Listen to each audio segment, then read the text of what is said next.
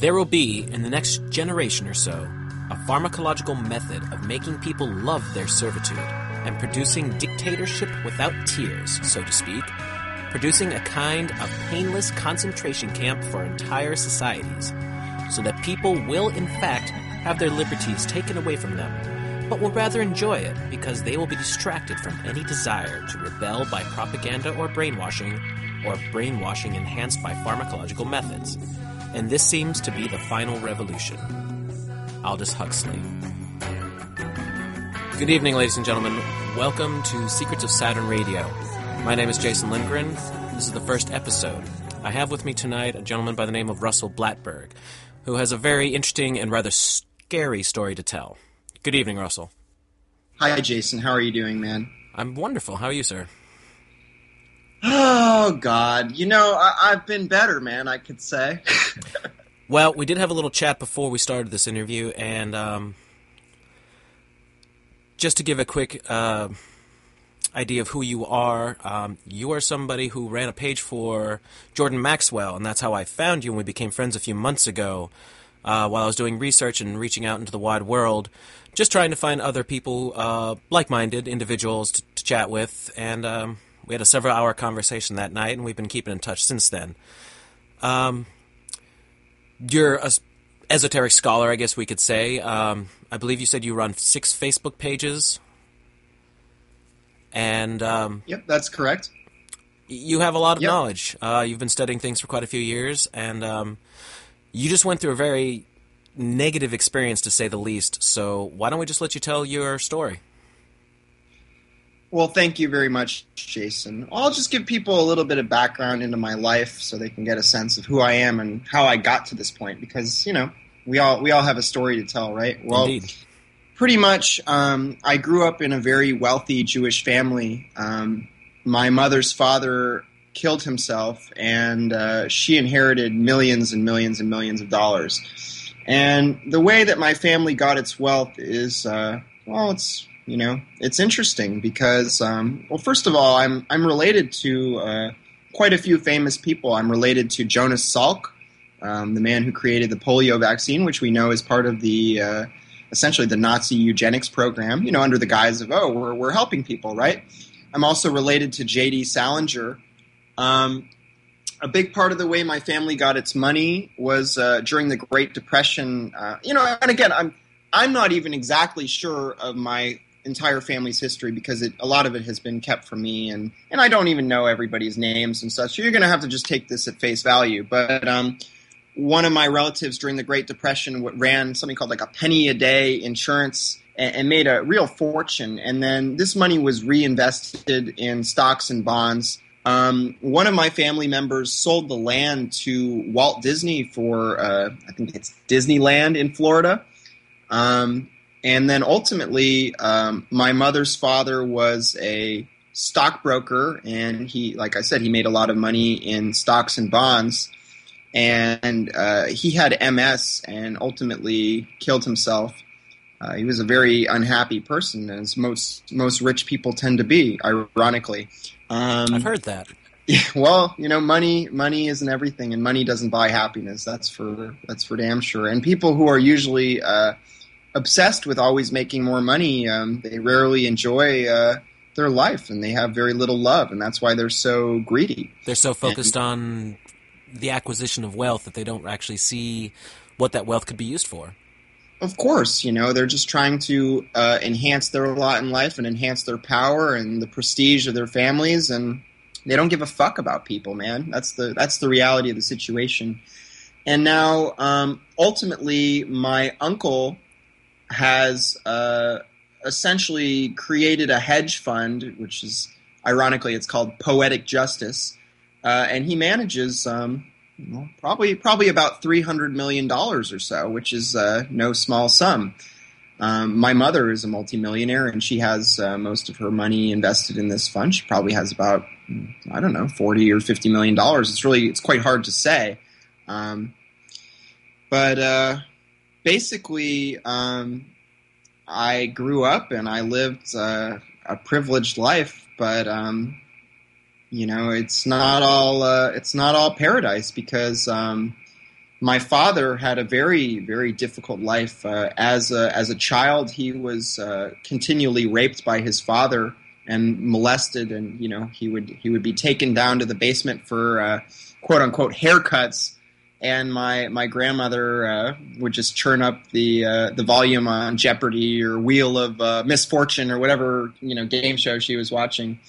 And um, when he grew up, uh, he he went to medical school in France to avoid the uh, the Vietnam War draft. And uh, when he came back, um, ultimately, uh, my mother was in. went to school at Harvard, and she she graduated. And one of her friends, uh, I guess. knew my father and connected them. And my mother um, was, you know, a very delusional person. And in a lot of ways, I guess my, my father was uh, running from his past, and he was very confused about his sexuality. Um, you know, my grandmother told me a story about how um, uh, Paul, that was my father's name, took took her and my mother out to a, to a gay bar. And, you know, basically... Um, my grandmother told my mom not to marry him because she thought he was gay, which he ultimately was, or I mean, at least he was very, confu- very confused to say the least. Um, but my mother, uh, she was uh, basically, you know, just like a lot of people, I guess, she's very insecure, and you know, she wasn't confident in her her looks, and she. She was just desperate to be with uh, anyone who would who would love her, and she wanted kids, and he wanted kids, and so that's how they kind of rushed into getting married, and it was all it was all based on a lie to begin with. And ultimately, um, you know, as you know, anything that's based on a lie will ultimately crumble, and that is uh, that's really what happened. Um, my father was a was a doctor, and my mother is a psychologist. Um, so you know, you can kind of see where the uh, the family background. Uh, leads and, and ultimately will go. Um, my father was horribly addicted to prescription pills and um, essentially used them to kill himself. Um, at, at a certain point, my, my father was cheating on my mother with a man, and she she broke up with him, and they separated, and a month later he, he killed himself. And now um, I just wanted to give that background because it all ties into what I'm talking about and how I got to where I am. And why I am who I am, I, I suppose. Um, and we must understand the past to understand the present and future. Well, that's right. And, uh, yeah, he who controls the past uh, controls the present. You know?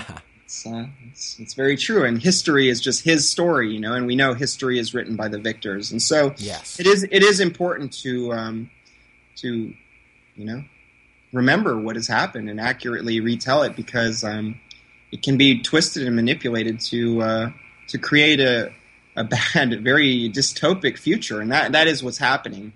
Um, but anyway, um, basically, after that point, my mother basically had a mental breakdown, and I, I was totally uh, traumatized, and I, you know, it kind of woke me up at, at a very early age to the fact that um, all is not well in the world. You know, we live in a very sick world, and um, basically my mother at that point, you know, I, I look a lot my, like my father. I have similar tendencies to my father, and she really projected her uh, trauma and her fears onto me. And she basically, um, you know, since my father killed himself, she basically has been treating me as if I am my father and I'm going to go down the exact same path. And so her biggest fears uh, were that, you know, You know, she couldn't control me because she couldn't control my father. And so she has spent her whole life and her whole energy really in trying to control me.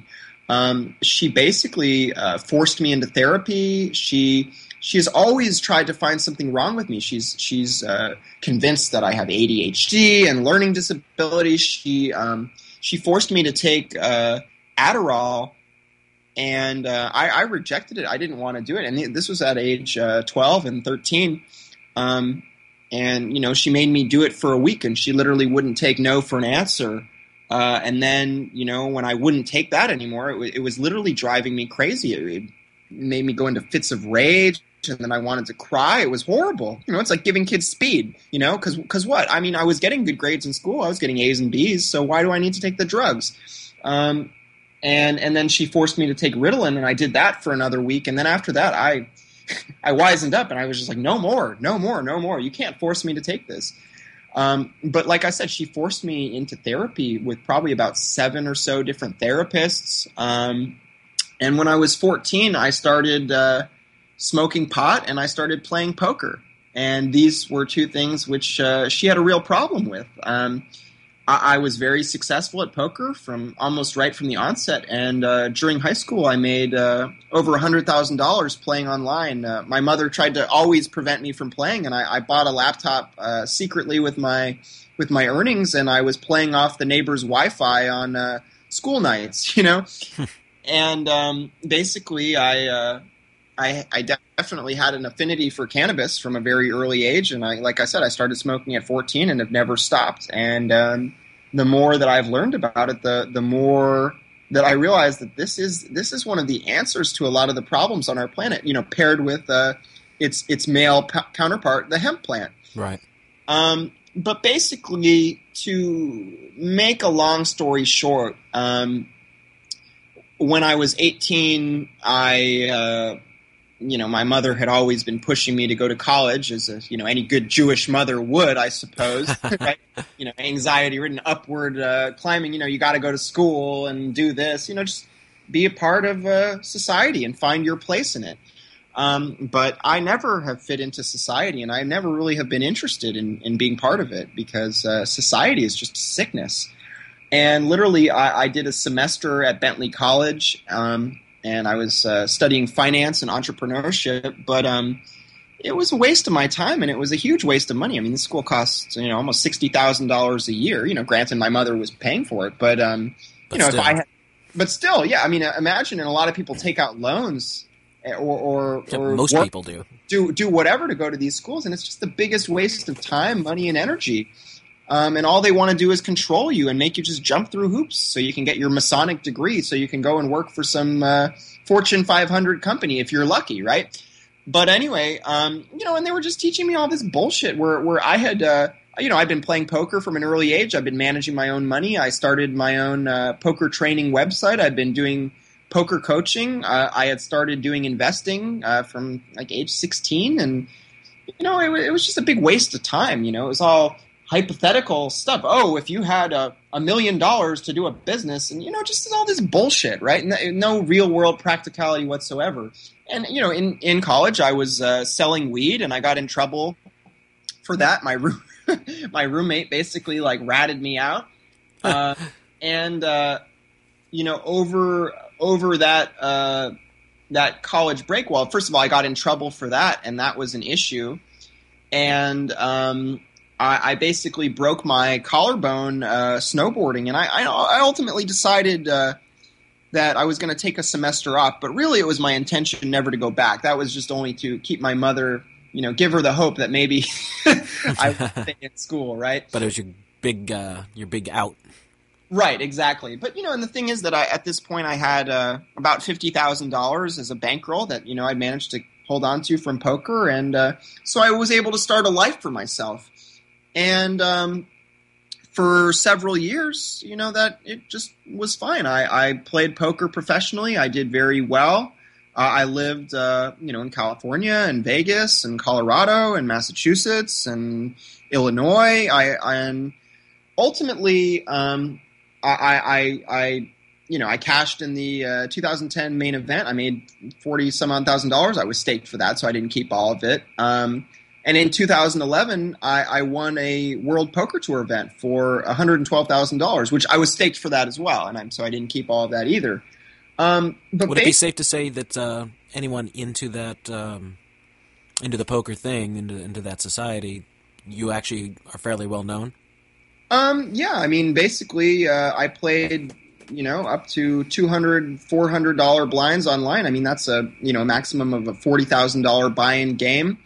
Um, which is the highest stakes online. I, I've won, uh, you know, I've won tournaments for uh, eighty thousand dollars. I've had days where I've won eighty thousand dollars, days where I've lost sixty thousand dollars. So yeah, most most people within that community would know me. You know, if you Google Russell Blattberg, you'll you know you'll find uh, pictures of me. You know, from poker, and uh, you know you know you could find poker training videos that I've done, all kinds of stuff. But anyway, that's not really what I want to talk about. Of course, that's just kind of that's just kind of how you know a little bit of background.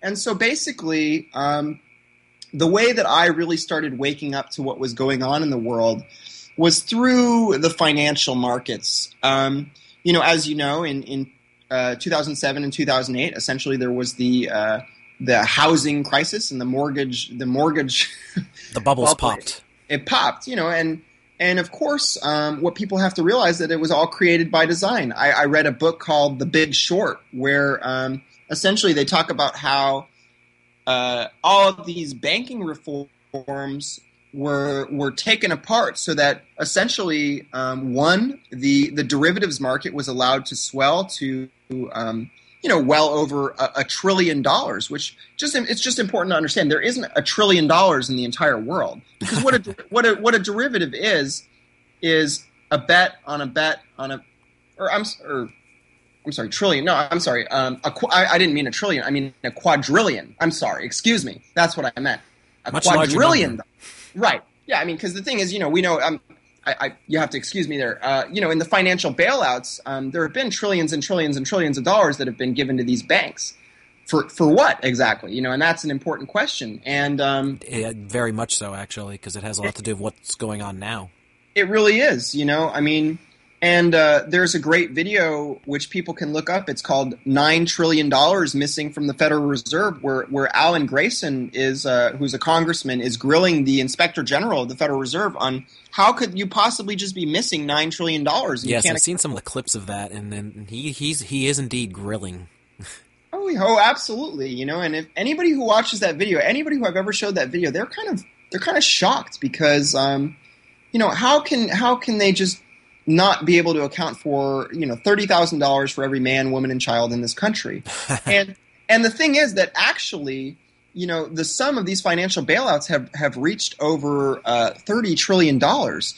And they literally are printing, um, you know, on, on the public record, they say it's uh, three billion dollars a day, but it's actually more like uh, six, you know, because they, they just lie to us about everything. And they, but they're not you know, even printing it, are they? It's just digital creations in the, in the system, correct? That's that's exactly right. Because that's if I remember correctly, when, last time I looked up a statistic, it was something like five percent or three percent only of the Federal Reserve currency on the planet is actually a physical currency. The rest is all just numbers in the system. Well, you're you're right, but actually it's more like one percent now, because ultimately their goal is to digitalize all the money. And um, you know, there have been there have been news recently where in uh, Britain they're now making it so you can't ride the bus and pay in cash anymore. And th- this is this is the trend. But anyway, um, going back to what I was saying, this is kind of how I started to realize what was going on in the world. And I always had an interest in this because my family was was you know directly involved in it. Um, and so it kind of started waking me up to what was going on in the world. Um, a, a big uh, eye-opening moment for me was um, basically in two thousand ten. Um, like I said, I had been running this poker training website, and I met this man who was a Forex trader. And basically we agreed to uh, swap uh, you know, Forex coaching for poker coaching because he wanted to get better at poker. You know, and he was just a fish when it came to that. He was totally hopeless. But uh, what is Forex, by the way? I'm actually not familiar it, with that. Cu- currency trading. Oh, okay. And um, basically he said, all right, you know, I'm happy to uh, teach you some stuff, but first I want you to watch uh, two videos. And he, he basically sent me these two documentaries. One was called Ring of Power and the other is called The Arrivals. If you haven't watched them, I, I recommend that you do. They're really uh, – they're quite good. I still have people watch them to this day because that's how much they uh, had an impact on me. And it really woke me up to what was going on in the world. And, you know, it talks all about the uh, the ancient history of how we got here. It talks about the reptilians. It talks about, obviously, the shadow government. It talks about, you know, how nine eleven is a total fraud and all this stuff. And I I had suspected all this. And I, you know, as I had um, done more and more research, you know, I, I started shorting banking stocks. I, I bet against A I G. Um, you know, how did you know to do that? Well, because they're all fraudulent. Um, but the thing is that basically um, the fact of the matter is that it, it doesn't matter anymore because these companies, they, they lie about their quarterly earnings. You know, they'll, they'll literally um, – they you know, these different banks, they talk about how they have literally zero losing trading days in a quarter. That's impossible. As no, a poker player, no, that's not possible. As a poker player, you cannot have – a a winning session every session. It doesn't matter if you're the best player in the world. The best players in the world only win fifty-five percent of the time. I mean, that makes you the best player in the world. If you're winning fifty-five percent of your sessions, you're you're going to be a multimillionaire. Um, so to, to to claim that as a trader you're winning every day, one of two things is happening. You're either outright lying and just saying, oh, we made this much when it's not really true, or, you know, you are the one rigging the markets. I mean, it can only be one of two scenarios, and and it's both, frankly. But um, so basically this kind of really got me down this whole path, and the more that I woke up to what was going on in the world, the harder it was for me to live. Now, I had an experience when I was living in Boulder, Colorado, and this really um, just set me on my on my path to where I am today. Basically, um, I was driving home from a friend's house, and I had a gram of weed in my car. I, I didn't have a medical marijuana card at the time, which in hindsight, uh, I would recommend anybody, if you're in a, living in a state where there's the option to do so, I recommend you do, because um, – it doesn't matter if you can if you get your weed not from a dispensary or whatever. You just need to pay to be protected from the system itself, because they will brutalize you for over a plant, you know. And this and this leads into what we're what we're really talking about, which is ultimately the freedom to decide what you do with your body and what you put in your body. Because if you can't decide how to live your life, then are you free? You know, I don't think so. And so basically, and, and just. You know, Boulder is a huge weed town. You know, everybody knows they just legalized pot in Colorado. And so this was just a couple years ago. And basically, um, I was pulled over uh, about a couple blocks away from my house. Um, and the, this female police officer says, do you know why I pulled you over? And I say, I literally have no idea, because I wasn't breaking any laws. And she said, I pulled you over for speeding. And she said, I was going forty-five and a thirty. And actually later I realized that um, the speed limit there was forty. And I was only going thirty-five, so, you know, but it was the end of the month, and she had to make her quota, and that's uh, that's the that's the world we live in. And so basically she said, I smell weed. I said, yeah, you know, I got a gram of weed. Here it is. You know, no big deal. Just give me a ticket. And um, she basically had me do a roadside test, which, just so you know, you have the right to deny, but they will uh, automatically pull your license. But, um, you know, if you are high or you you know you have an issue, I would recommend you do deny that test, because they'll pull your license, but they won't be able to give you a D U I. And I wasn't even high at the time. And basically I was scared, but I thought I did okay, you know, touching my nose and walking in a straight line, all this stuff. And basically she slapped the uh, the handcuffs on me and said, you know, I'm arresting you for not a D U I D, but suspicion of a D U I D, which is driving under the influence of drugs. You know, I spent that night in the in the drunk tank, and uh, they, you know, they kept saying, "Well, oh, you shouldn't have drank, drunkie," and, you know, really, it was really quite terrible. Um, and then, you know, the next morning I got out, and of course, uh, they they take your car and put it in an impound, and they expect you to just get over there to to go get your car out, you know, which it's across town. So the system has no empathy. And um, I was able to get a ride over there, and basically the problem was I couldn't find Uh, the registration for my car. I just couldn't find it, and my, my title was out of date. And so they said, okay, go to this office or whatever. So I went there, and basically um, they said, all right, well, you have to request a new title from Illinois, because I had bought the car out of state. And I said, all right, well, how's, how long is that going to take? And they said, oh, two to three months. And I'm like, well, what do you mean two to three months? And they're like, yeah. So so basically I now no longer had a car for two to three months. And every day that it's an impound, I had to pay twenty dollars.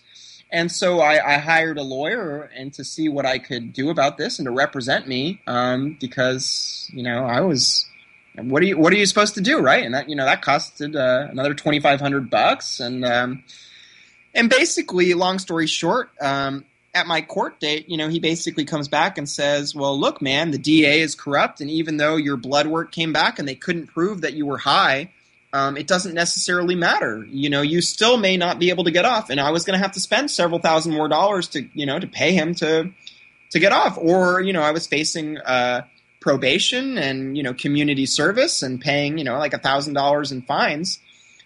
And, um, you know, and I had had to rent a car at one point. And so I'd spent like ten thousand dollars trying to get this um, taken care of. And, and keep in mind, I didn't have my car for almost three months. Huh. And and literally, um, you know, here he is telling me, you know, you're going to have to spend thousands of more dollars, and even that won't guarantee, you know, that you'll get off. And so at this point, you know, knowing what I did, I just got so frustrated with the whole system that I outright decided to just leave the country. I, I, I literally walked out of the courtroom um, without signing up for probation, without doing any of it. I didn't pay my fines, and I a week later I left the country and I moved to the Philippines. And um, basically, uh, you know, the Philippines is a really messed up country as well, because Philippines is basically an American colony, and it's been colonized several different times.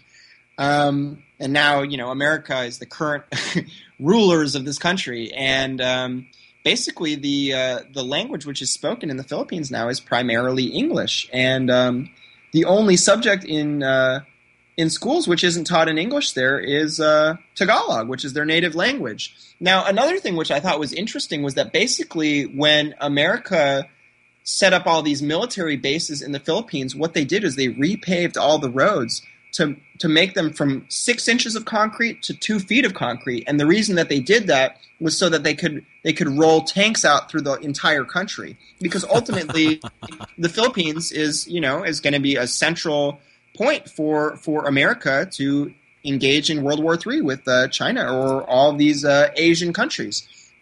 And um, basically uh, – Manila is the most populated city in the world, and it is very much dominated by the Catholic Church.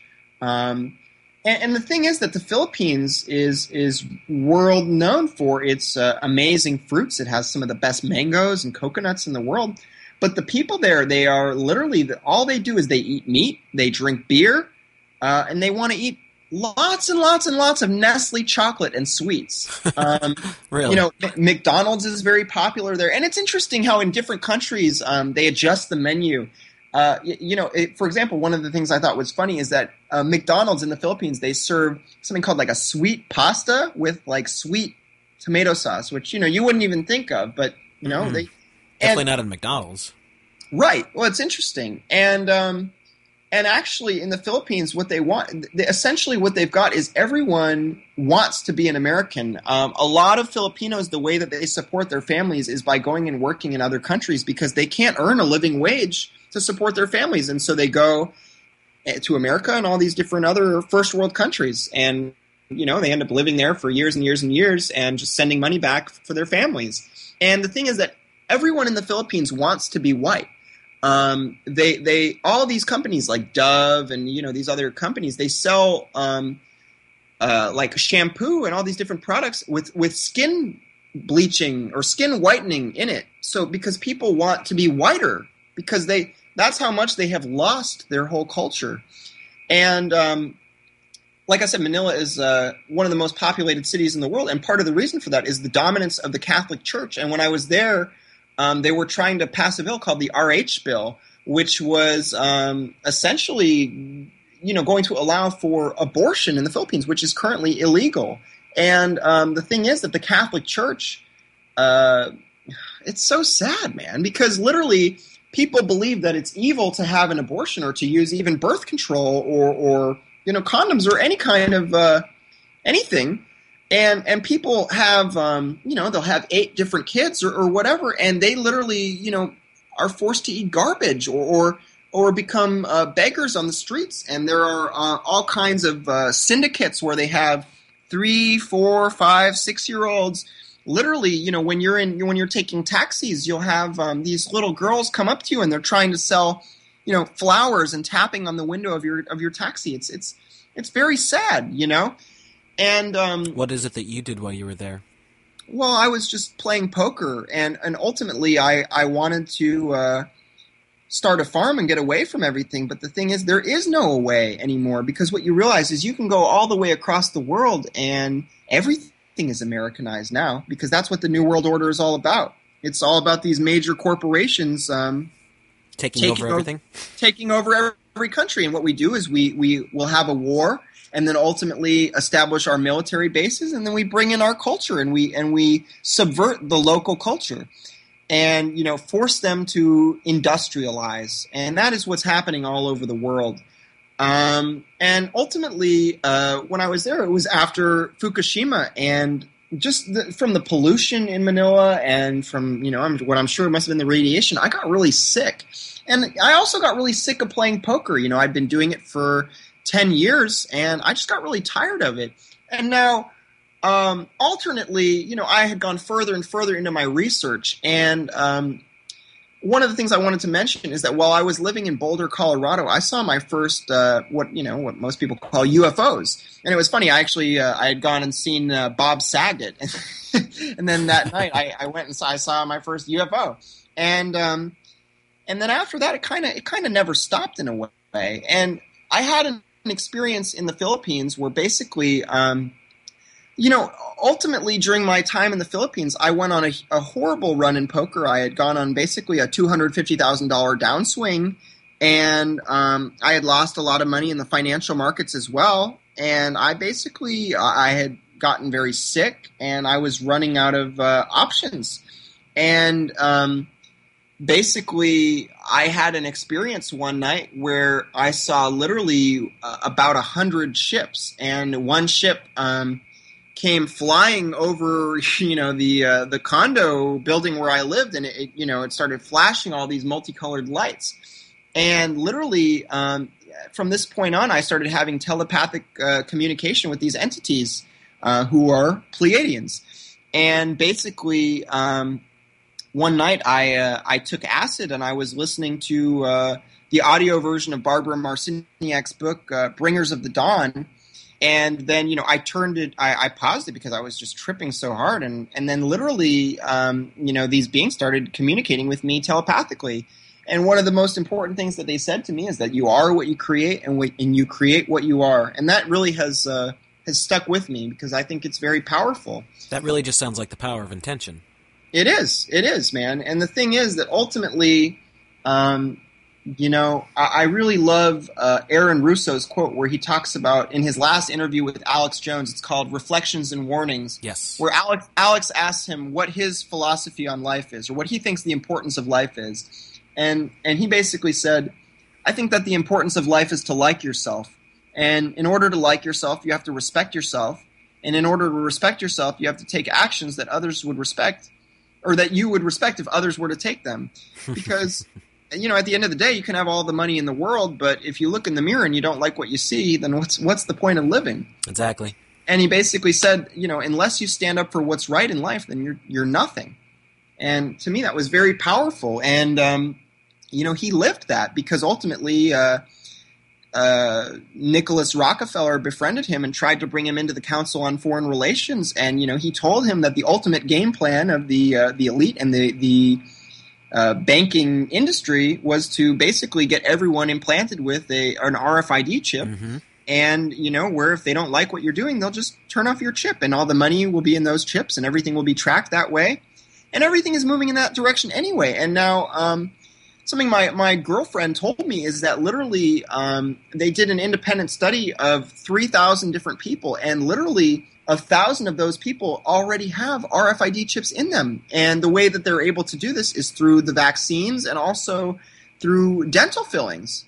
It's it's it's really unbelievable. So people talk about this being a conspiracy, but this is a this is a reality. Now you I've know, seen articles popping up quite a bit about that, but I haven't seen anything documented yet. Documented evidence. It, mm-hmm. Are there people who have actually literally found the chips in them?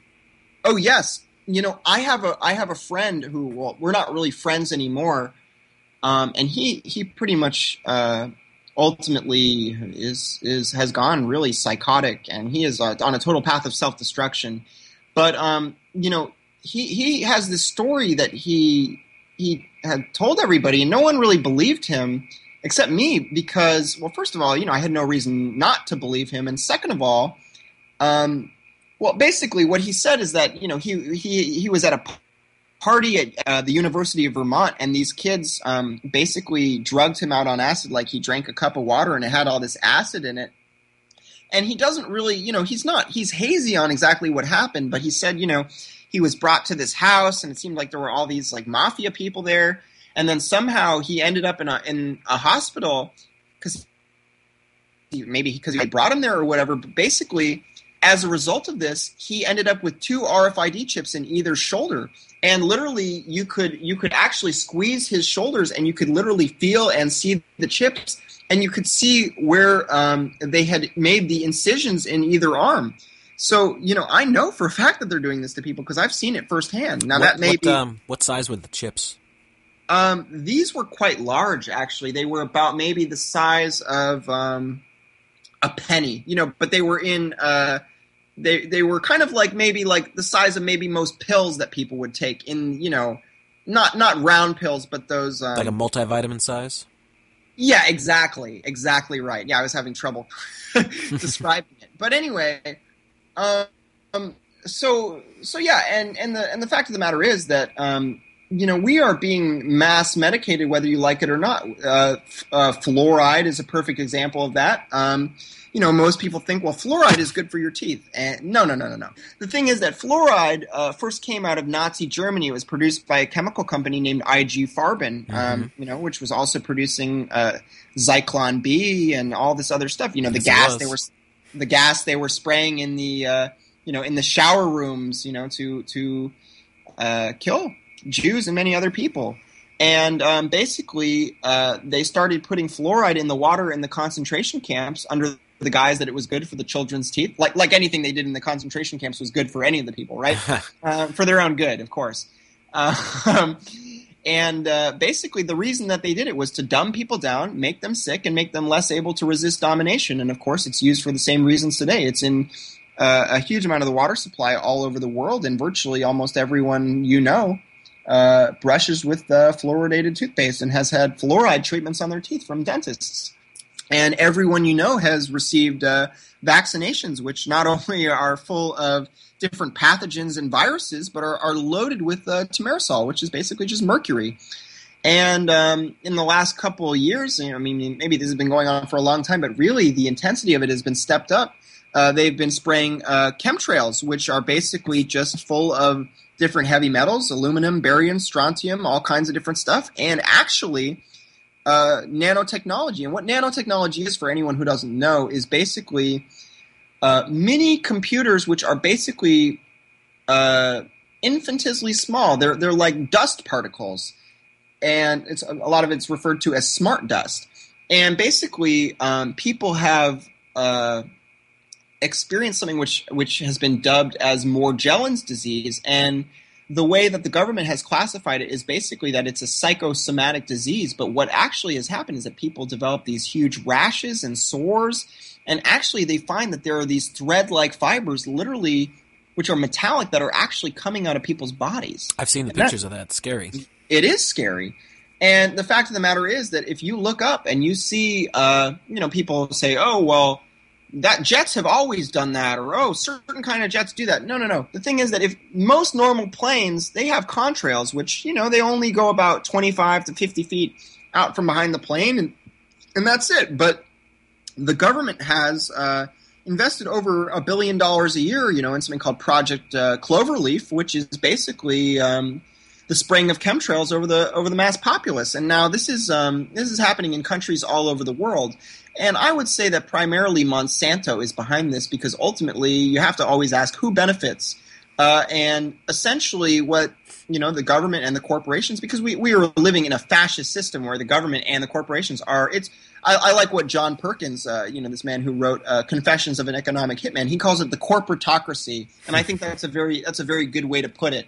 Yes. Um, you know, ultimately, uh, they are the ones who have uh, genetically modified aluminum-resistant seeds because what they're trying to do is not only uh, make us sick and kill us, but they're making it so literally the soil becomes infertile so that you, you can't grow organic food anymore, you know, and you need to buy Monsanto seeds. And literally Monsanto now controls around fifty percent of the world's food supply. And I, I also was uh, mentioning a uh, uh, uh, statistic. statistic earlier that in Jim Marr's book, uh, The Trillion Dollar Conspiracy, where literally the American uh, population represents five percent of the world's population and they consume over eighty percent of the world's pharmaceutical drugs.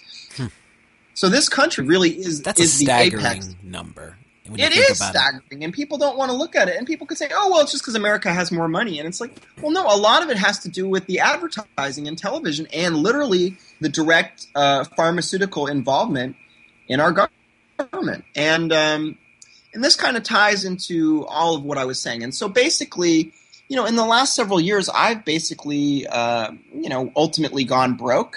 And, um, you know, I, I my mother has been trying to institutionalize me for the last uh, three years, you know, on the basis that I'm crazy because I believe in this stuff and because of my lifestyle and smoking pot. And um, so to to fast forward to, uh, you know, what part of the reason you wanted to interview me was basically, um, well, in the last six weeks, I've undergone some really crazy stuff. Now, I was dating this girl who actually was my brother's ex-girlfriend, and that caused a lot of uh, family drama. And she had her own fair share of issues, um, and you know, basically she was D I D and she'd been traumatized and, um, you know, but I, I stuck with her, which, you know, for better or for worse, right? Um, she was a sweet person, but she had a lot of issues. And ultimately it turned out to be very bad for me. And, um, the thing is that I, uh, I wanted to move to Uruguay. Um, and we, we did go down there and ultimately had to come back and, um, I basically, I inherited some money and, you know, I was able to, I basically told my family that I didn't want to be part of the family anymore because uh, I really, um, you know, resent them for, for who they are and what they're doing. And basically, you know, my family donates huge amounts of money to uh, Obama and, you know, any Democratic uh, people that they support. And they also donate money to Zionist charities like the Anti-Defamation League and, and the State of Israel. And, um, And they're just, uh, you know, they're Zionists, which basically makes them Nazis. You know, Hitler was uh, was a Rothschild, and ultimately uh, World War Two and Nazi Germany and the Holocaust really was there to ultimately create the state of Israel for the Rothschilds to ultimately foster World War Three. Uh, and this goes back to Albert Pike. Are you familiar with Albert Pike? Yes, thirty-third okay. degree Freemason. Yep, and he uh, he was a Confederate Army general, and he was a, a grand wizard or grand dragon of the uh, Ku Klux Klan. And um, according to lore, he had uh, some kind of a pendant which he could use to summon Lucifer. You know, take that for what it's worth. And maybe he was just interacting with reptilians or, or higher dimensional, uh, you know, negative uh, beings. But basically, um, he's essentially channeled Uh, a plan for three world wars where ultimately the, the Illuminati would um, create these various groups and, and, and pit against each other to ultimately dominate the world. And he wrote a letter to Giuseppe Mazzini where he finds this. And I recommend that everybody listening to this go and look it up and read it because um, we are in the final stages of this plan. This is the end game. And we are uh, we're very close to the end. And if, if this is uh, successful um, – you know, that's pretty much it for humanity. Uh, but anyway, I um, ultimately I, I hooked up with uh, Jordan Maxwell. I said that's how you know we ended up talking, and so this kind of gets us up to um, where we really want to be going with all this. And um, I had met him in uh, two thousand thirteen when I was living. I was living in Colorado again. This is after I lived in the Philippines. Um, and basically I, I listened to a radio show he did with uh, Dolores Cannon where at the end of it he gave out his phone number and I, I tried giving him a call a couple times. And, now, um, uh, before we go any further, why don't we, um, in case anyone's not familiar, say who Jordan Maxwell is. Oh, of course. Jordan is literally the world's foremost authority on uh, religion and secret astrotheology, and he, he really is the man who in a lot of ways got this whole things started. He he was mentored by Manly Palmer Hall, who is one of the highest-ranking Freemasons in the world, um, and he ultimately uh, left Jordan with all of his um, works and all of his documents. And so Jordan um, really got a first-hand look into the darkness in the world, and he he started uh, he had done a tremendous amount of research, and he he came out and Uh, You know, if you don't know who Jordan is, just uh, look him up on YouTube, um, or you can go to his website, Jordan Maxwell Show dot com. And one thing that's important for people to understand, if you if you want to support Jordan, uh, his website, Jordan Maxwell dot com, was was stolen from him, yes. Which I believe. Um, you know, it's it's funny actually because um, you know Jordan doesn't see, or maybe you know maybe he does, but um, how I, I believe that the people who uh, Uh, advantage of Jordan were, were really just uh, employed by the C I A because too much has been done to discredit Jordan and to steal his work and defame his name. And it's so organized that you, you can tell that there is someone higher behind these these people, which, you know, they're called the Dolezals. It's this family. Um, and they are idiots. But at the same time, someone is uh, giving them information and directing them and, and, you know, giving them some power behind the scenes, because to, it's the whole thing has just gone too far, in my opinion. I could be wrong about that. I've suspected something, but um, there's really, unfortunately, no evidence. But it just seems like circumstantial, like, hmm, what's going on here? Right, right, right. You know, and I've been, uh, as I've worked with Jordan, I've seen how much has done to uh, really destroy him. And, you know, it, it just makes me see, because of who he is and how important his work is, um, that, you know, I mean, there's a reason that uh, people who are running the world, uh, they know who Jordan is. And um, Jordan got, uh, he brought David Icke to America, which is something that a lot of people don't know. He, you know, ultimately uh, through his company Truthseeker, he financed him for about three hundred thousand dollars. And so if you know who David Icke is, you can give Jordan some credit for that. And for, for and David Icke is now a world renowned individual, speaker, lecturer, Ab- author. Absolutely. And, you know, I, I have a lot of respect for David, but I think it's unfortunate that he hasn't really given Jordan the help and the credit that I believe that Jordan deserves. And um, so ultimately, uh, I, I decided that I would I would help Jordan out if it was very if it was literally the last thing that I did, and if it killed me, because it, it you know, the way that I saw it is that Jordan is like a Tesla-level genius who has gone totally unappreciated. And as you know, um, Nikola Tesla in his in his last days, you know, after after J P Morgan destroyed him and Edison destroyed him, because of course he came out with a free energy device, which ultimately uh, has been turned into has been weaponized in, as the HAARP technology. Um, you know, which is essentially a weather modification machine, you know, and that and ties in directly with the chemtrails, with the ion, uh, the ionization of the atmosphere. Um, and, and basically, uh, Tesla um, was was literally uh, broke and homeless, and he couldn't even pay his hotel bills. And ultimately, they stole his uh, laboratory, Wardenclyffe, from him, and, and he he died uh, totally destitute. And Jordan's life seems to parallel that, doesn't it?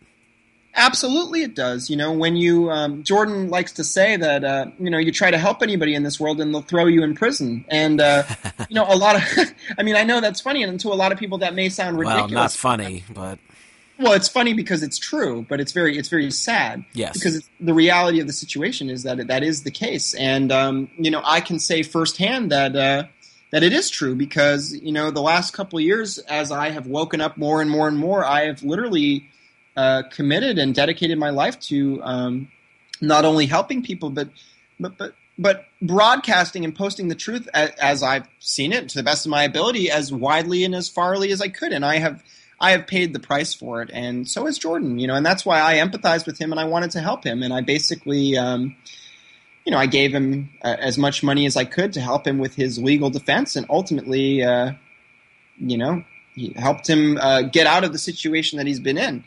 And, um, you know, Jordan is not in an ideal situation now by any means, but let's just say that Jordan is is safe now, or, or as safe as he can be, being who he is.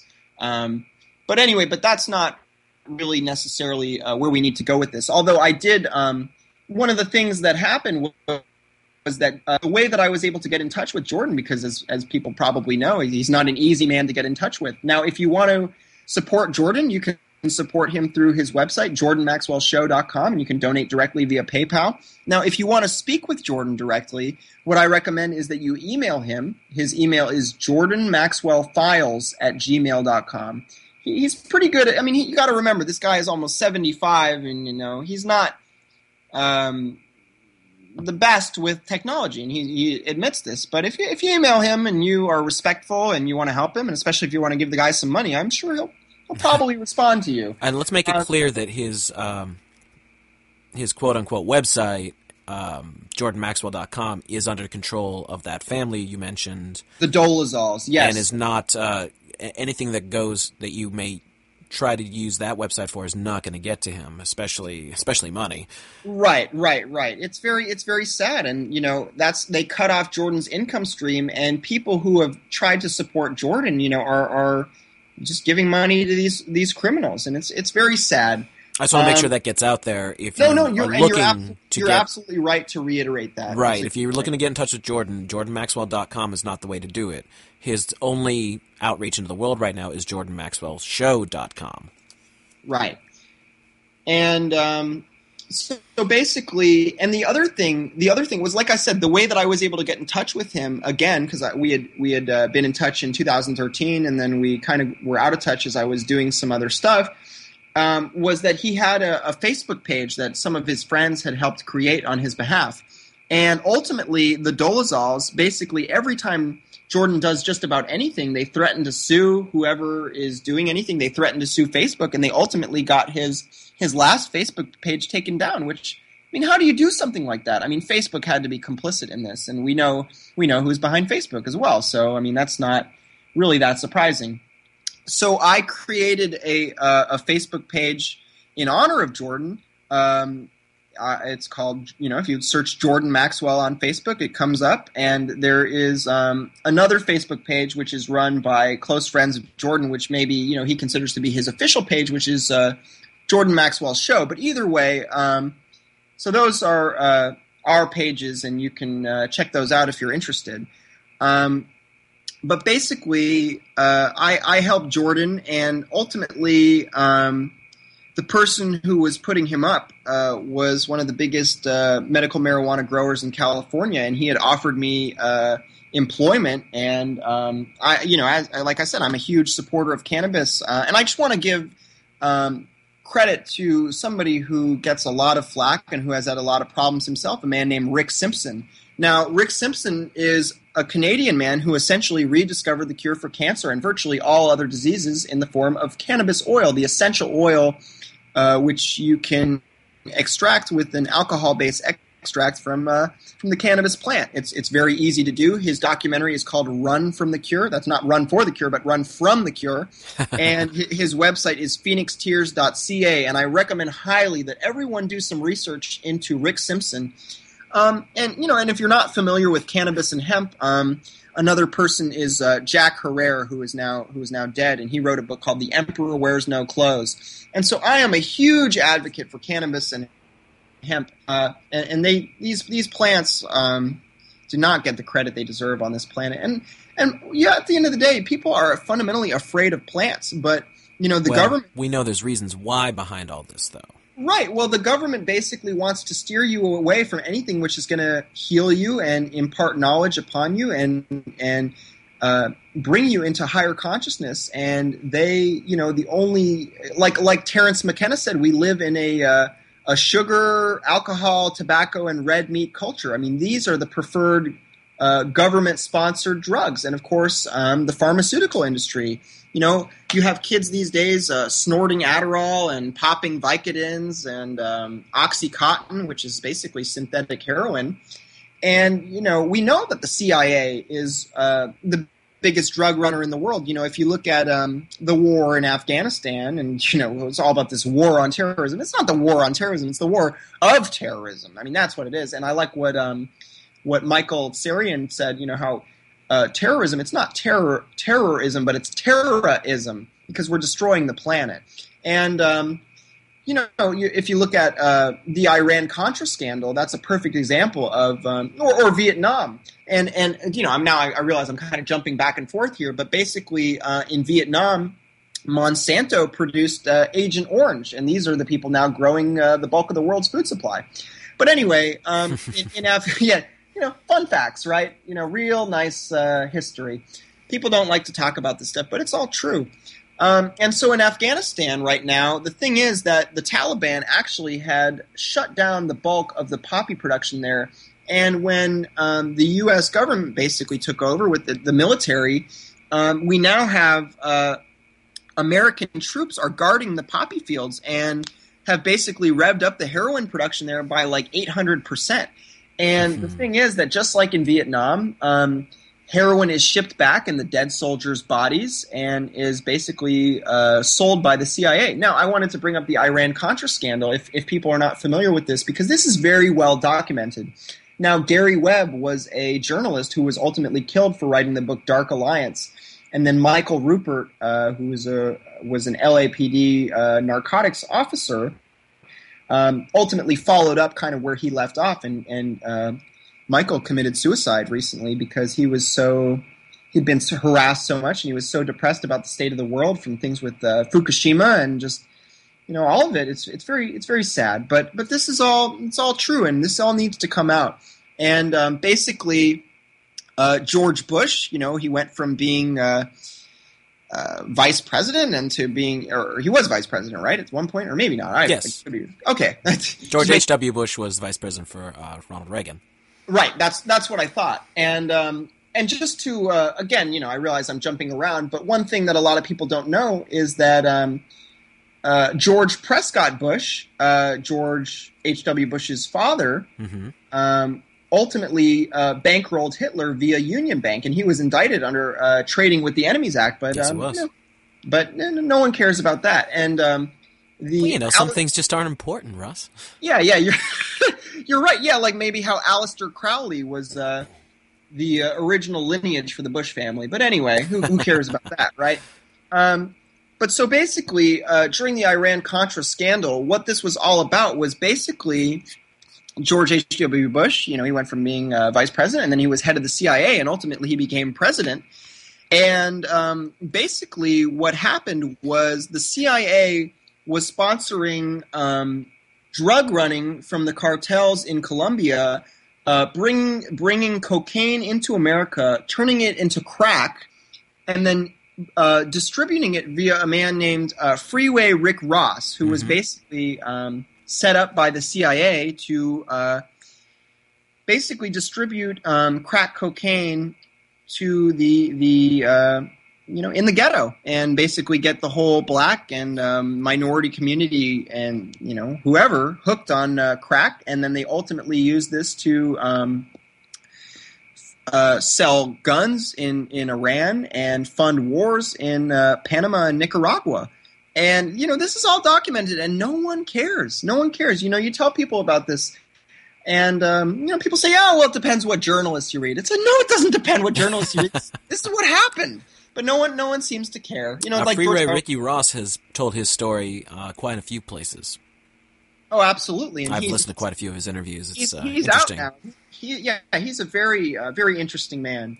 Um, you know, and he, he realizes uh, what he's done and how he was used, just so so used. Um, but um, anyway, it kind of brings us up to where we are today, in that basically um, in the last six weeks. So I was uh, I was going to help Jordan out, and um, you know, I, I did, and I was basically I was being off job. Uh, Uh, one of his friends, and, you know, I don't necessarily want to go into all the details because it's kind of sensitive, but let's just say um, this friend uh, really, you know, even though he did help Jordan, you know, he has his own issues, and ultimately um, the whole thing just didn't work out, and he, he did some pretty unethical stuff, uh, not involving me. I don't want to get into the details. It's not important. Um, but basically I was put in a very bad situation as a result, and um well, the thing is that I had broken up with my girlfriend, and she knew my family history, and she basically uh, called my mom and told her that I was going to commit suicide. And, of course, she knew what kind of a reaction this would get from my mom. So basically, uh, you know, I was just on Facebook hanging out or whatever, and then the cops uh, showed up at the house, and they basically ultimately arrested me uh, and took me in on a fifty-one fifty, which is basically um, – you know, if you're suicidal, they can literally um, put you in an institution. Danger to yourself or to others, potentially. Right. And so I was taken on a, on a seventy-two hour hold. After I got, got out, um, my mom called the cops on me again and said I was going to kill myself again. And she was – just keep in mind, she was calling the cops from Massachusetts. So people from anywhere in the world can just call the cops on you, and they'll show up at your house, and you're, you're basically – guilty until proven innocent, and unless you have money to defend yourself or whatever, you're screwed, man. Uh, or, or especially if you know if you have a gun or or any illegal drugs, you know. And they don't even need a warrant to come into your house because they have, uh, in their eyes, they have probable cause. And um, so so anyway, uh, fortunately, that time I uh, wasn't arrested. Um, but the problem was that I was in a very uh, bad situation. I had pretty much uh, was running out of money, and ultimately this uh, this man who was letting me stay at his place, um, he he kicked me out. And you know, after promising me work for months, he just uh, really screwed me over. And um, you know, basically, sort of, it's funny how things work out. You know, it just is. Um, I really wasn't talking to any of my family because, like I said, when I inherited money, I, I told my mom uh, that I didn't want to be part of the family anymore. And and literally just, you know, as an, a side note, when I went to give um, my stepfather a hug goodbye, and, you know, after I told my mom that he was cheating on her and using her for uh, for money, he, he literally, uh, he shoved me, you know, which just validated everything. But anyway, this is, this is not really the point. Um, so anyway, um, I, I like I said, I wasn't talking to any members of my family, but actually, um, I don't even know how it, it worked out this way because I wasn't friends with any of these people on Facebook. But it's weird because they kind of follow my, they kind of stalk me through my Facebook, and it's created a lot of issues for me. Um, but uh, basically, my aunt had um, she had liked the Jordan Maxwell page, and she commented on one of the posts, and I was like, "Wow, are you waking up?" And it kind of surprised me, you know. And um, I started talking. talking with her, and I told her about what had happened, and she said that she had no idea about any of this, that, you know, nobody in my family had um, had, had talked about this. They kept it very uh, on the hush-hush. And so ultimately what she recommended was that I try to kind of, um, you know, basically manipulate my mother back, or try to just come to some kind of an agreement or compromise, because like I said, my mother is a multimillionaire, and, well, frankly, I'm not. And um, so, you know, her suggestion was, well, what if you went into, like, uh, you know, ninety days of rehab for a quarter of a million dollars. And I kind of laughed because my mom had been trying to institutionalize me for the last three years. And I said, well, that actually might work. And this kind of, this, I know it sounds ridiculous, but, you know, I'm just telling you what's happened. And so this kicked off a series of negotiations where, you know, my mother wanted me to fly into Boston and she was going to hire a professional mediator. But ultimately what happened was that my uncle took over the role as mediator for us. And he, he married into the family, so he was a little bit more, uh, objective. And, you know, he's a nice guy, but, um, you know, people are a bit naive, right? You know, even if they're well-intentioned. Hmm. And um, so the thing is that ultimately um, I wanted to do my, my rehab in California, and my mother was kind of against that. I wanted to do the rehab at a holistic center. And she really, you know, she added later as a caveat, you know, after we had kind of worked something out that, and by the way, you're going to have to take drugs. And I said, whoa, whoa, whoa. Wait, wait, off drugs. This is not, not this is not to take any drugs, you know, because she basically has been saying I'm, I've been bipolar, and um, you know, she basically, my, she believed that my father was bipolar, which, you know, maybe he was, and that if he, these mood stabilizing drugs like lithium or something else, that it would have saved his life. Although, you know, I think that's probably not the case because he was horribly addicted to drugs and he was abusing them, and he ultimately used them to kill himself. But anyway, that's a that's another point. Um, And so basically, um, she gave me the option of only four, four different facilities. One of them was in California, and I said, okay, I'll do that one. And then it turned out that that one had uh, full occupancy, and they weren't going to have any any anything available for over a month. And so basically that left me with the option that she gave me um, really only two options. There was a facility in Massachusetts, and then there was a facility in New Hampshire and another one in Florida. But the one in New Hampshire and Florida, it was the same company anyway. But I basically um, started talking with these people at this facility, and they assured me that they were they I wasn't going to be forced to take any drugs against my will. And you know, I started to develop a rapport with them, and it seemed like um, that this could work out. And ultimately, the deal that was uh, was brokered was that my mother would pay me twenty thousand dollars to go through this treatment, and then she would essentially give me twenty-five hundred dollars a month for the next ten years, or, or even longer if I needed it. Um, and well, I mean, that seemed like a pretty good deal to me. And I just said, okay, well, we need to get this in writing just so, you know, it's clear and it's enforceable. And, um, basically, uh, she was insisting that this, um, this facility kind of be put in the middle of the contract. And they, they sort of said, look, you know, if you guys want to have this kind of a deal, that's, that's sort of between you. Don't, don't put us in the middle of this contract. You know, there has to be trust, and, and we're not going to be involved in, in a contract, you know, and that's not to say that there couldn't have been one. They just didn't want to be in the middle of it. And so my mother kind of used this as a justification because she realized that they weren't going to force me to take drugs, and that ultimately that they kind of were turning things around on her, that in that she was being unreasonable. And and ultimately, like I said, I got kicked out of where I was living, and the person that I that I was staying with, um, who, you know, again, I don't want to name names or anything. It's not really important, but um, let's just say that uh, she is somebody within the, the, the truth movement, and um, she basically uh, pretty much had a nervous breakdown herself. And she started freaking out at me, and she was all jealous, and, you know, she was screaming at my, my new, you know, I had a new girlfriend, and she was screaming at her and all this different stuff. And so I was in a really bad spot, and I was left without internet, you know, and I, and basically, so I was in a really desperate situation. And my uncle kind of was like, I, you know, I called him and I explained the situation. He, you know, explained it to my mom, and she, she took advantage of my desperation, and she basically turned everything around at the last minute and found a different clinic called the Menninger Clinic. Facility, but that it was a psychiatric uh, Russ, back up a minute there. You uh, you broke up for a moment there. Uh, okay. Well, I was just saying that my mother took advantage of my, of my desperation and turned everything around at the last minute, and she ultimately found a, a different... Oh, we just lost you. Russ, I'm Basically... Gonna... Russ, you there? Yes. Can you hear me? Okay, yeah, you cut out for a moment there. Um... You said she took advantage of your desperation, and she found a different location? Yes, she found she found a, a clinic called the Menninger Clinic in Houston, Texas, uh, which it turns out was not a rehab facility but a psychiatric facility. But unfortunately, I was without internet, and I pretty much was running out of phone minutes and running out of money, and I didn't have a car, and you know I don't even have a – my driver's license was ultimately suspended because I didn't pay a speeding ticket, or or maybe it could have been from the stuff in Colorado that I didn't take care of, you know, and caught up with me. I'm not really entirely one hundred percent sure. And she basically – gave me this ultimatum where either you take this deal or there's no deal and there's no help.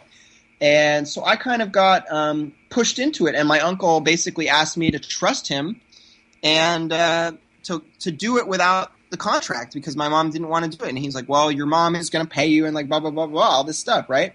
Hmm. And um, and so basically uh, – You know, I called I called this clinic, and they said, well, we don't admit people over the weekends. So, you know, I basically told my mom to book me a hotel for the next day, and I was going to have my my girlfriend, uh, you know, again, not the ex-girlfriend, but a new girlfriend, uh, pick me up, and I would have some chance a, a chance to uh, spend some time with her before I went in. And, you know, it would give me a couple days to look into the facility. And but basically, uh, my uncle called me back, and he was like, hey, man, are you at the hotel? And I'm like, what do you mean? I, I said I was going to go tomorrow. And he's like, no, no, no, no, no. Your mom, your mom, like, booked the hotel already. You need to get over there. And, like, your flight is leaving at seven a.m. in the morning. And so, basically, I just got, like, really, like, rushed into the whole thing. And be- but because I was desperate, I kind of didn't really have another choice. And um, so, ultimately, I, I flew into uh, Houston, Texas, where I was picked up by a driver. And they took me to this clinic where I, you know, I voluntarily checked myself in. And then it was kind of like the door slammed shut behind me. Hmm. And um when I was there, immediately the first thing they did is they started diagnosing me with all this crazy stuff. You know, they said I was uh, delusional, that I was psychotic, that I was bipolar, and I, I basically was I was concerned that I had um, uh, stomach cancer, or I, I've been having uh, stomach problems for a very long time. And you know, I think it maybe at one point I did have cancer, but I had taken enough cannabis oil that potentially maybe I I had healed it or whatever. It's not really important.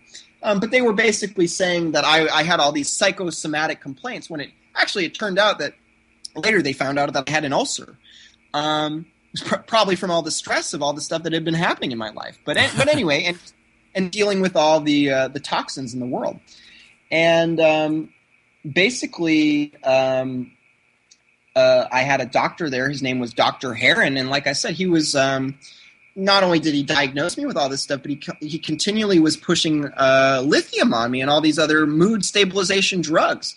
And when I didn't want to take the drugs, um, you know, I, I basically I told my mom, like, look, this wasn't what I signed up for. I was going to a rehab facility, and you said I wasn't going to have to take any medication. I wouldn't be forced to take any medication. This wasn't the deal. And she basically responded, and she pretty much told me, well, we never finished the negotiations. We never had a deal, and you know they would, no place would accept a contract. And and basically, this is the help I'm giving you. And I said, that's fucking bullshit, Mom. Like, all right. And so then, at basically, at that point, I decided that I wanted to leave. You know, it didn't matter whether I was going to get twenty thousand dollars because apparently I wasn't going to get that anyway. You know, I didn't want to be forced into treatment that I didn't want and being forced to take drugs that I, you know, could potentially really hurt me. I mean, these drugs have horrible side effects. Yes, it I, I like what I like what uh, David Icke says. You know, he says those aren't those aren't the side effects; those are the effects, mate. and, uh, but anyway, um, the thing is that what I was told is that basically the doctor there said, "Well, I'm I'm really sorry, but um, we're not gonna we're not gonna let you leave." And I said, "Well, what do you mean? You said it's voluntary to leave at any time." He said, "Well, yeah, that's true, but you know, if you if you leave, like we basically." You know, they didn't. They didn't think I was suicidal, and they didn't think that I was a danger to others. But basically, what they were saying was that because I didn't want to eat genetically modified food, and because I believed that these drugs do more harm than good, that I was basically a vegetable and a retard and incapable of, of nourishing and taking care of myself.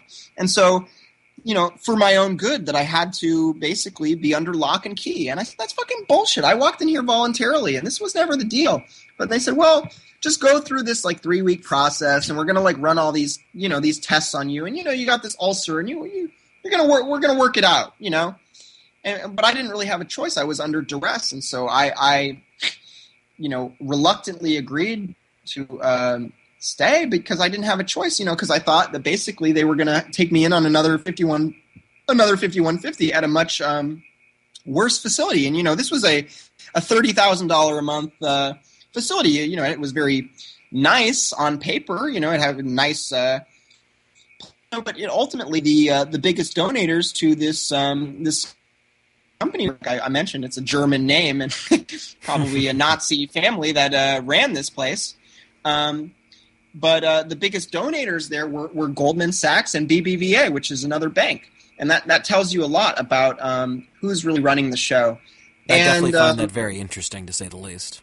I think it is interesting. I think a lot of people wouldn't really draw those parallels. And, you know, like I mentioned to you earlier when we were talking, um, that, you know, you, you said, well, what are they, what could they possibly get out of it? And it's like, well, you know, they get people locked up and they're forced to consume, uh, you know, tap water and fluoride products and aspartame and G M O food and snacks. And, um, and ultimately, uh, you know, uh, Coke, Coke products and, um, and ultimately, uh, oh, and, and Nestle, and um, before take a whole a whole regiment of drugs, and you know, being diagnosed with all these uh, diseases, they're they're in the pocket of um, the banks and the pharmaceutical companies. So basically, get you back into the program.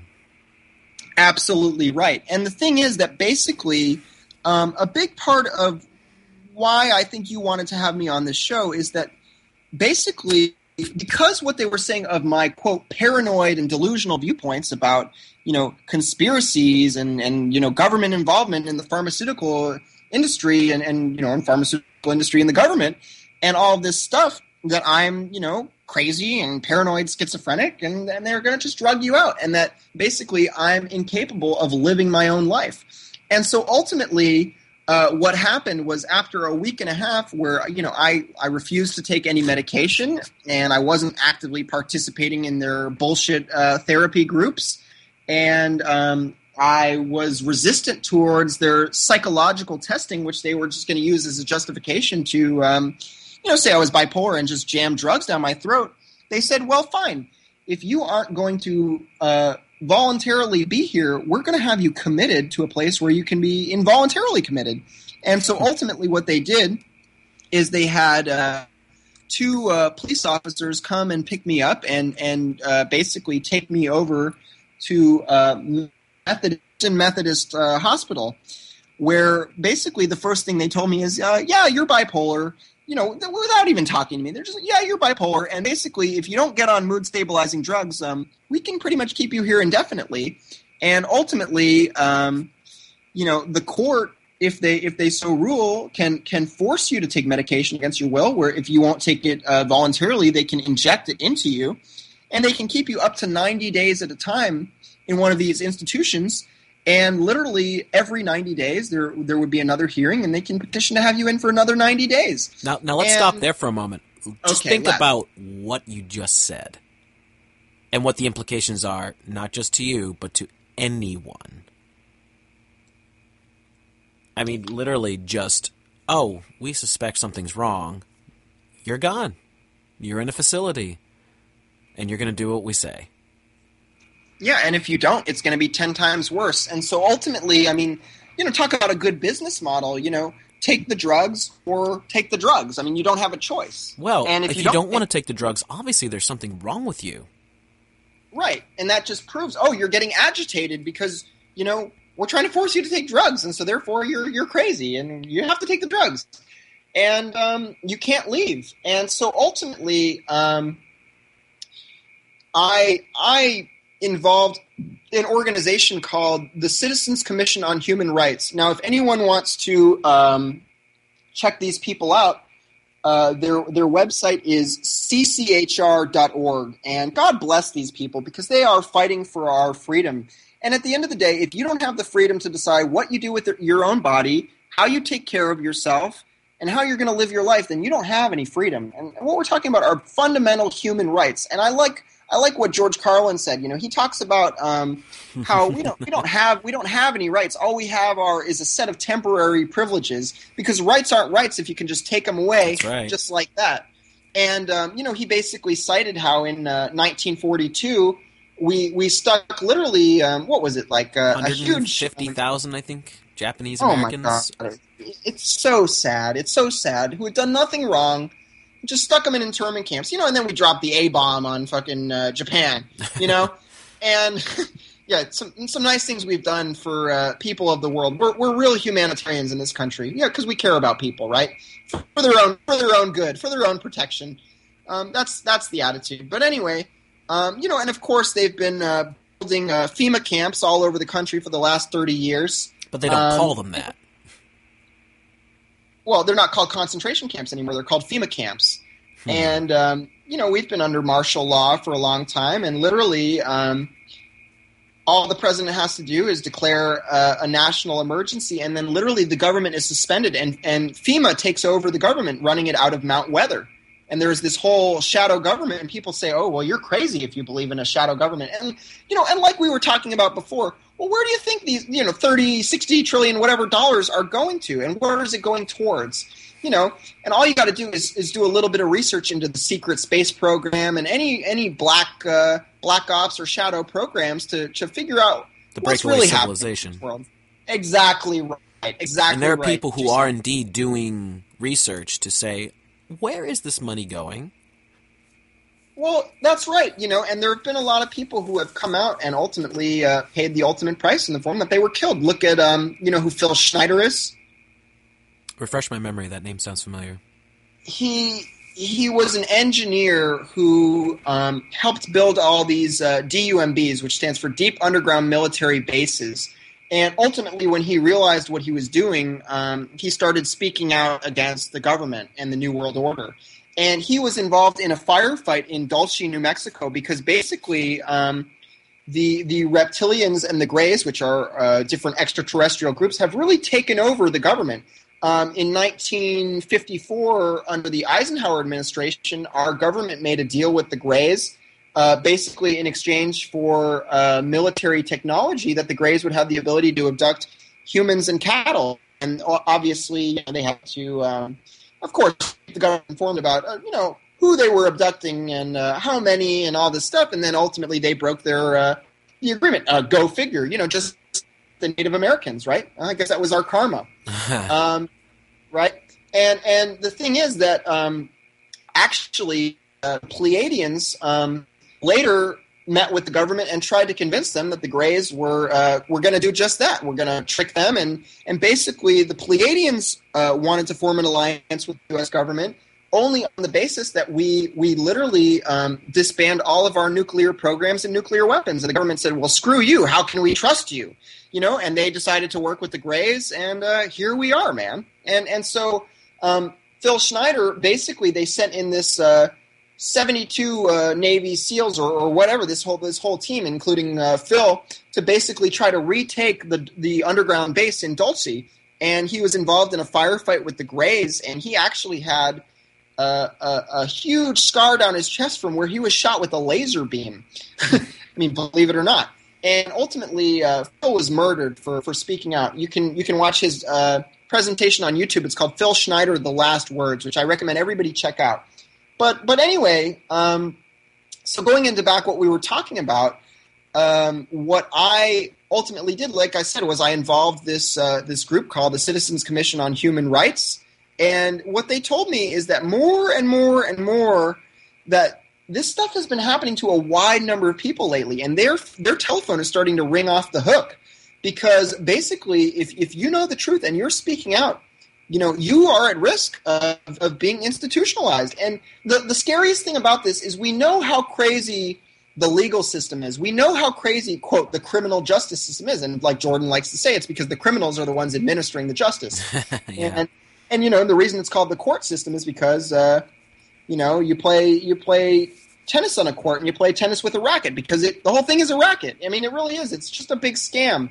And, um, you know, as like, you know, this show is called uh, Secrets of Saturn. And, um, you know, the the judge wears a black robe because it represents uh, the cult of Saturnalia. And this is all about the Saturnalian brotherhood. And Saturn is the law, and it's what holds you back. Yes. And the judge rules The judge rules from the bench, which stands in Latin. It stands for bank because it's all about the money. And either way, um, you know, they're going to get paid, right? So it's all about money. And that's what people got to remember. But the thing is, it's like like Aaron Russo said it. You know, these people have all the money in the world. So at a certain point, it's not about money. It's about control.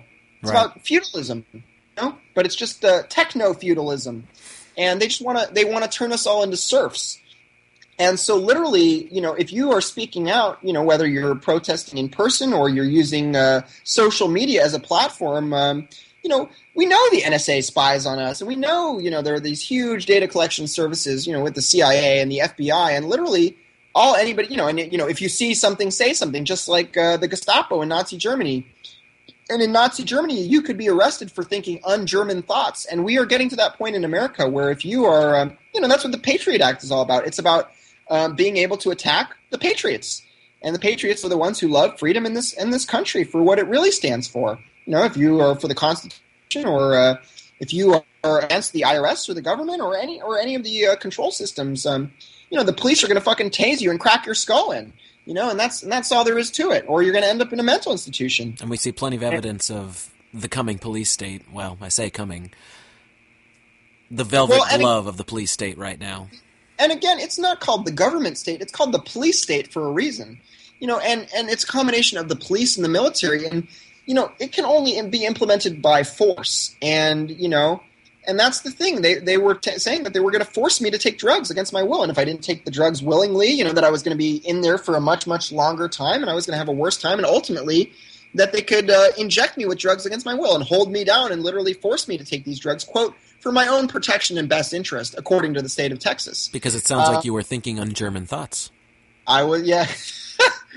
You're that's exactly right, Jason. And I, I just want to thank you again for this opportunity to present the story because – you know, it's not about I'm just one person and, you know, my life has significance, but what about you and your family and your children? Not your, or any, anybody, families and anybody's children or anybody, you know, if you, if you don't agree with what the government's doing, you're at risk. And basically this is the time where we have to make a stand and decide if we want to be free and we want to have rights and what we really believe in and what we're willing to risk and lay on the line for that. Because the fact of the matter is that there are billions of us as human beings, and there are only several thousand people who are truly at the top of this pyramid. And the way that this whole thing is really uh, controlled is by the people becoming the police over the other people. It's by people ratting on each other. It's by people turning on each other. It's like uh, Benjamin Franklin said, hang together or hang separately. That's right. And you know, he, he, he was one to know because, uh, you know, he was the uh, the postmaster for the British, which basically meant he was the spy for the Queen. you know, he read all the mail, you know, mm-hmm. like a fucking snitch. And that's uh that's where we're at. Uh, snitch on their mother for a dollar, basically. Um, and uh, pretty much um, ultimately what has happened is that I basically uh, – I was recommended a lawyer by this group, the C C H R, and um, different volunteers came in and, and visited with me and, um, you know, and documented everything that was going on. And they have been collecting all of the records. And ultimately, if we're able to, we may sue these uh, these hospitals because what they're doing is wrong. And I had uh, – th- the reason that I'm able to talk to you today, Jason, is because I, uh, after being, you know, at Menninger for a week and a half and then being at uh, Methodist for about six days – I finally had my, my hearing today where um, basically I went before the judge And I was able to basically prove my sanity and that I was not a danger to myself or to others. And he he released me on something called furlough, which um, I'm about – I was going to say I'm about to sneeze. Um, bless you. Well, bless you too, my friend. Um, and basically what furlough is is that I was basically allowed to be released from the hospital, and now I'm I'm I'm staying in a hotel in Houston, Texas, but that I can't leave the state because literally, you know, and, and actually the judge was was fortunately for me, you know, because at, at a certain point, you know, your fate hangs in the ha- hangs in the hands of this of one person. One person could decide, you know, whether you're going to basically live or die or be drugged out for life or be institutionalized for potentially a very long time. And, and you know, you might die from being in a place like this because you are being tortured and forced to take drugs against your will. And, oh, you know, you got to go to group therapy and express how you feel and d- create coping skills and all this fucking bullshit while they're just drugging you out. Why don't you, know, you describe they- some of the things you were telling me earlier before we began the interview, uh, some of the people you saw, what was happening to them? Well, the thing is that basically they were just turning people into zombies. Now, that's not to say that these people didn't have some problems before they were uh, going into these places. You know, a lot of these people were uh, drug addicts, or maybe they maybe they legitimately were bipolar or did have some uh, schizophrenia or issues. But basically what they did was they got these people on so many different medications. Um, you know, one of my one of my friends who I met in one of these places, you know, he was a he was a heroin addict, and they had him on twelve different medications most of the time. You know, and this is a very smart, intelligent kid, and um, you know, he, he a lot of days he literally uh, he was practically drooling. He he was slurring his words. He could barely uh, stand up. Um, you know, because he was he, his balance was off because they had him on so many drugs. Um, another kid. Uh, He had, he said he had been to fifteen different rehab facilities for codeine, and he had uh, H I V. And I think this kid was around maybe uh, twenty-one or twenty-two or twenty-three. And um, he literally uh, – I, I was telling you earlier, this kind of amazed me. He he literally he, – he, he broke one of his ribs while he was sleeping on a chair because his bones were so weak from uh, probably all the soda and all the drugs he'd been taking, you know, that he had osteoporosis, and he just broke a, broke his rib while he was sleeping. This is a – We're, not, we're talking. We're not talking about an eighty-year-old man. We're talking about a twenty-year-old. That, that's uh, that's why I wanted you to recount that again, because that was just. I mean, just the thought is horrifying to me that, that these things are allowed to go on. Well, and they and they like I said, they forced. You know, at this thirty thousand dollars facility, they were forcing everybody to drink tap water, and um, you know, they would have uh, smoke breaks every hour. You know, all these addicts. Okay, go on, smoke your fucking cigarettes. And um, you well, know, that's the other thing. Thirty thousand dollars. I mean, you would expect that these people are coming from families that are affluent. They they have money, right? But but it's not about money. It's about control. And um, you know, and they just sit you in front of the T V all day. And um, and literally, uh, you know, people. I, I would hear people um, throwing up all the time. You know, in you know in the rooms next to me, and I you know this girl threw up, and I was getting to the point where I was feeling sick just from just being in these places and just drinking the water and all. You know, being you don't really get enough food to eat, and so you're kind of almost forced to just eat the snacks, which are all you know G M O and all this shit. It's totally insane, and um, you know, and people are from their drug regimens, them it's making them sick. And um, when I transferred over to Methodist. Um, The people there were in far worse shape. You know, there were people who literally um, they looked like concentration camp victims. Uh, a lot of them didn't even know their own names. They they were constantly uh, had tremors and were shaking. Um, a lot of them needed diapers and were shitting themselves. Um, the, yesterday, a man was uh, throwing up blood. I mean, these people were literally dying in front of my eyes, and I I started to feel like I was dying just being in there and being trapped and you know being forced to eat all this shitty food and just everything, drinking tap water and everything. It's it's so horrible. And literally, um, you know, for my sake, fortunately, I was able to get away with taking almost no medication. The only th- two things that I – and again, I wasn't quite forced, but pretty much you're under total duress where if you don't if you don't go along with the program, you know, they're basically going to say, well, you're not complying, and then they, they tell the doctors, and then they can force you to take drugs ultimately if, if they feel like you're getting agitated or you're out of line, you know? And um, the only things that I took, I took one pill called Protonix, which they had given me for my ulcer, which is like an acid blocker, and it totally fucked me up and hurt my stomach. And I was doing, I was doing all right, just uh, you know, because while I was a manager, the only thing that I agreed to take were, were just vitamins. And I was taking um, sodium bicarbonate pills and fish oil and um, some B vitamins. And um, but when I was at Methodist, again, you know, I, I had been involuntarily committed there, and they were really putting the pressure on me. And, um, you know, they were saying they're basically, if I didn't just do it willingly, they were going to file the court to, uh, you know, petition me to take it involuntarily and potentially be there for a very long, long, long time. And um, so I took um, this one Protonix pill. It made me feel very sick.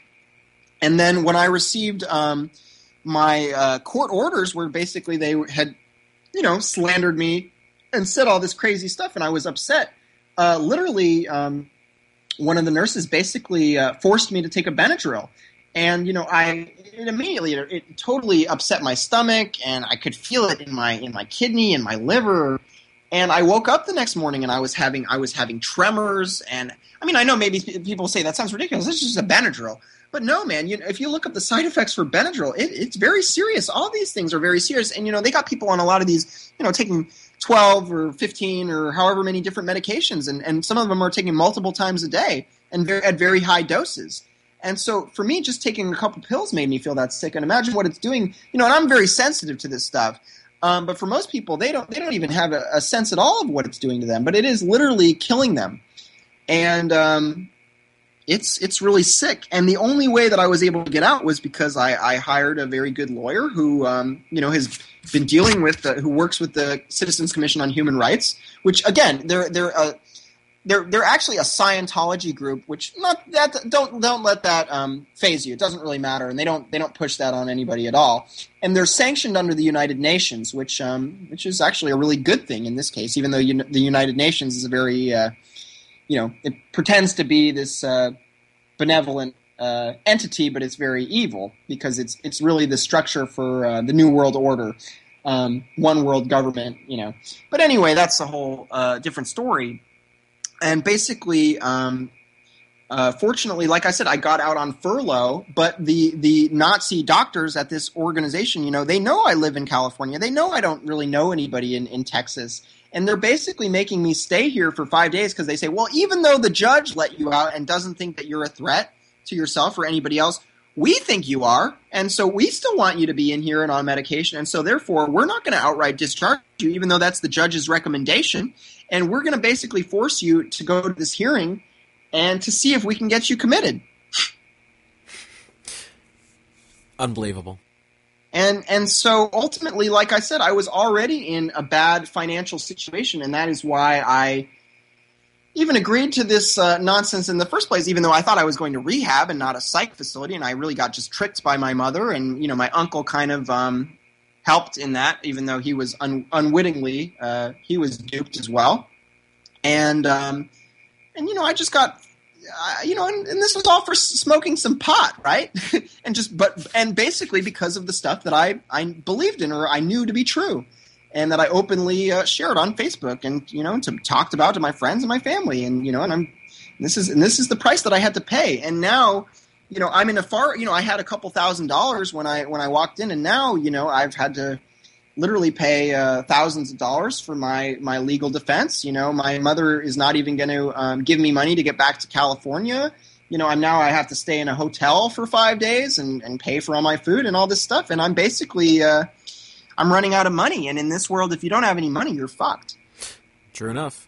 Uh, have and, you spoken to your mother since you've been released?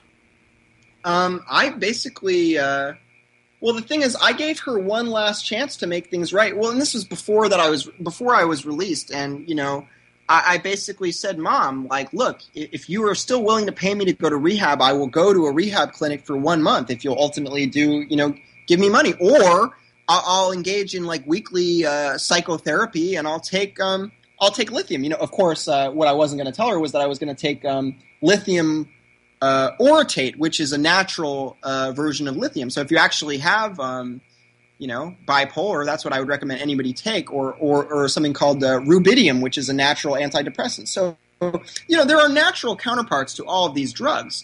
In, in vitamins and supplements, and you know you can do different uh, holistic uh, approaches like cannabis oil or or any number of things, ayahuasca, or um, you know just different vitamins and supplements, or um, you know, acupuncture or massage or, or whatever, you know. But the point being is there are, there are alternatives to this uh, Nazi uh, eugenics medicine. Um, but uh, my mother's not interested in any of that. All she really wants is me to be on drugs and me to be locked up and doped out. And uh, she made that very clear, that um, we no longer had any kind of a deal. And I basically told her, well, that, all right, fine. Well, don't don't ever uh, expect me to talk to you ever again then, you know. And I basically um, probably my last uh, communication that I'll ever have with her is basically I wrote up this um, this uh, little article called, which I called Mad World, and um, basically trying to warn everybody. And I and I sent it out to uh, all my email contacts, and I you know pretty much posted it everywhere that I could um, to to everybody on uh, Facebook, and posted it on all my on all my pages. Um, where I basically tried to explain to people um, what's happening, and you know, literally how you know the people who have tried to do anything or, or speak out against the system, like um, John F. Kennedy, Martin Luther King, you know, Aaron Russo, have, have all been murdered, and um, no one gives a fuck. And literally, you know, how how uh, we will have a worse fate than the victims of uh, Nazi Germany if we do nothing, which is pretty much what's happening. And literally, how you know, I was writing this all from a mental institution, and then ultimately. Um, Now I have uh, I, I've started a fundraiser for myself, which I call uh, which I'm calling Save Russell, because you know I have I've lived my my life basically uh, in the last couple of years. I've done everything that I can to help everybody else, and now you know I need some help, or else I realistically I'm going to have a very hard time uh, surviving. Well, go ahead and give out any of your information that you want to give out.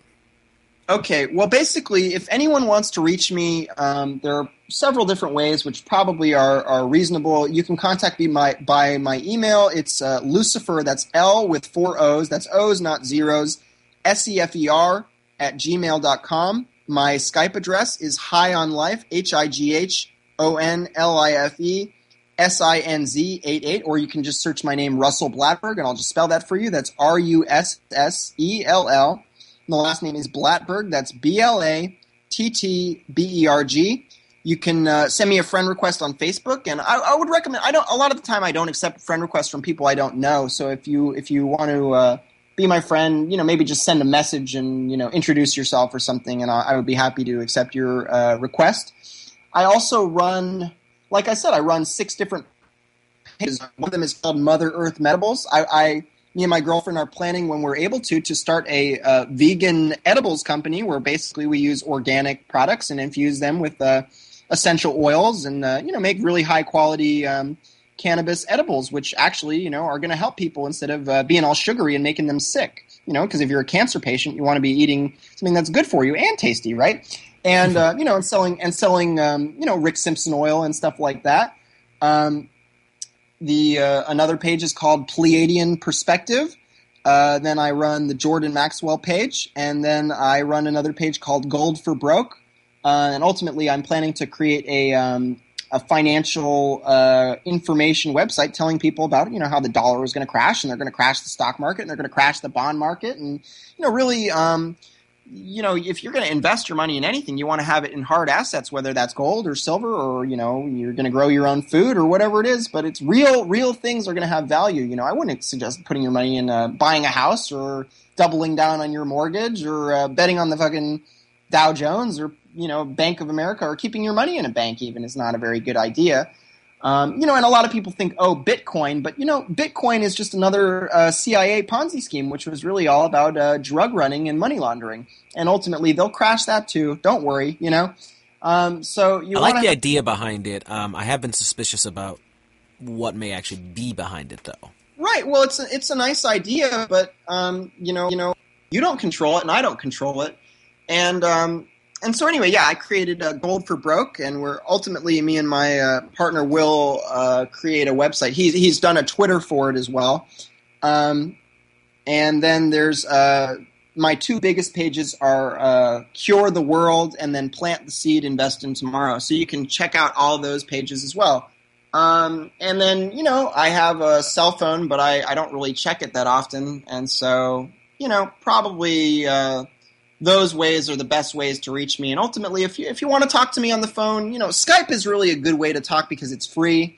Um, you know, and if you want to talk me, to me on the phone, just contact me and I'll, I'll give you my uh, my cell phone number, and you know we can always talk that way. And um, like I said, I created this uh, this um, fundraiser for myself just because if I'm going to survive and if people want me to continue to uh, give them information, you know, they're going to have to support me, you know, in the same way that I've tried to support them. And it's basically um, the uh, it's on you caring the the. The the actual U R L is youcaring.com slash other dash uh, or slash save dash Russell slash two oh one six five nine. You can find the link on my uh, my webs my uh, my Facebook pages or any of my other um, my my uh, actual uh, Facebook profile. Or you can just contact me and I'll send it to you. Or, you know, look, man, you know, if anybody wants to send me money, um, you know, I can give you my bank account information. You can Western Union it to me. But um, if you want to support me, you know, look, I'm planning to do as many radio shows and talk about this kind of stuff as much as possible because, you know, if they can do this to me, uh, you're next. Well, that was the whole idea behind this. Uh, let's get your story out there. Um, I mean, you're a very knowledgeable individual to begin with, and um, – we would have been having an interview anyway, but this seemed like the uh, perfect first show because you're right. This happened to you, and it can happen to anyone. Well, and I thank you, Jason, for uh, having the balls and the courage to uh, put this information out there because, you know, it puts you at risk as well, and I want people to appreciate, um, you know, what you're doing in, in this as well because it's, it's uh, no easy task to come out and speak against the control system because it makes you a target. So I've heard, and um, I mean, it is what it is. This is the first, hopefully, of many, and um, it's important that this information get out there because uh, this is stuff that's really happening. This isn't crazy conspiracy theory. Of course, there's crazy conspiracy stuff mixed in with everything else out there, but I think the uh, intelligent ones of us out there can kind of uh, sift through and figure out what's real and what's not. Well, absolutely, and and the fact of the matter is that I think that people are afraid to speak out because they're afraid of losing their job, their paycheck, their security, you know, whatever kind of whatever whatever they have left, they're afraid of losing it. But guess what? If you do nothing, you're not going to have anything left. You know, you're going to be put in a concentration camp and you are going to be worked to death because ultimately, we as Americans are all responsible for the national debt, and uh, they're going to kill you. And you know.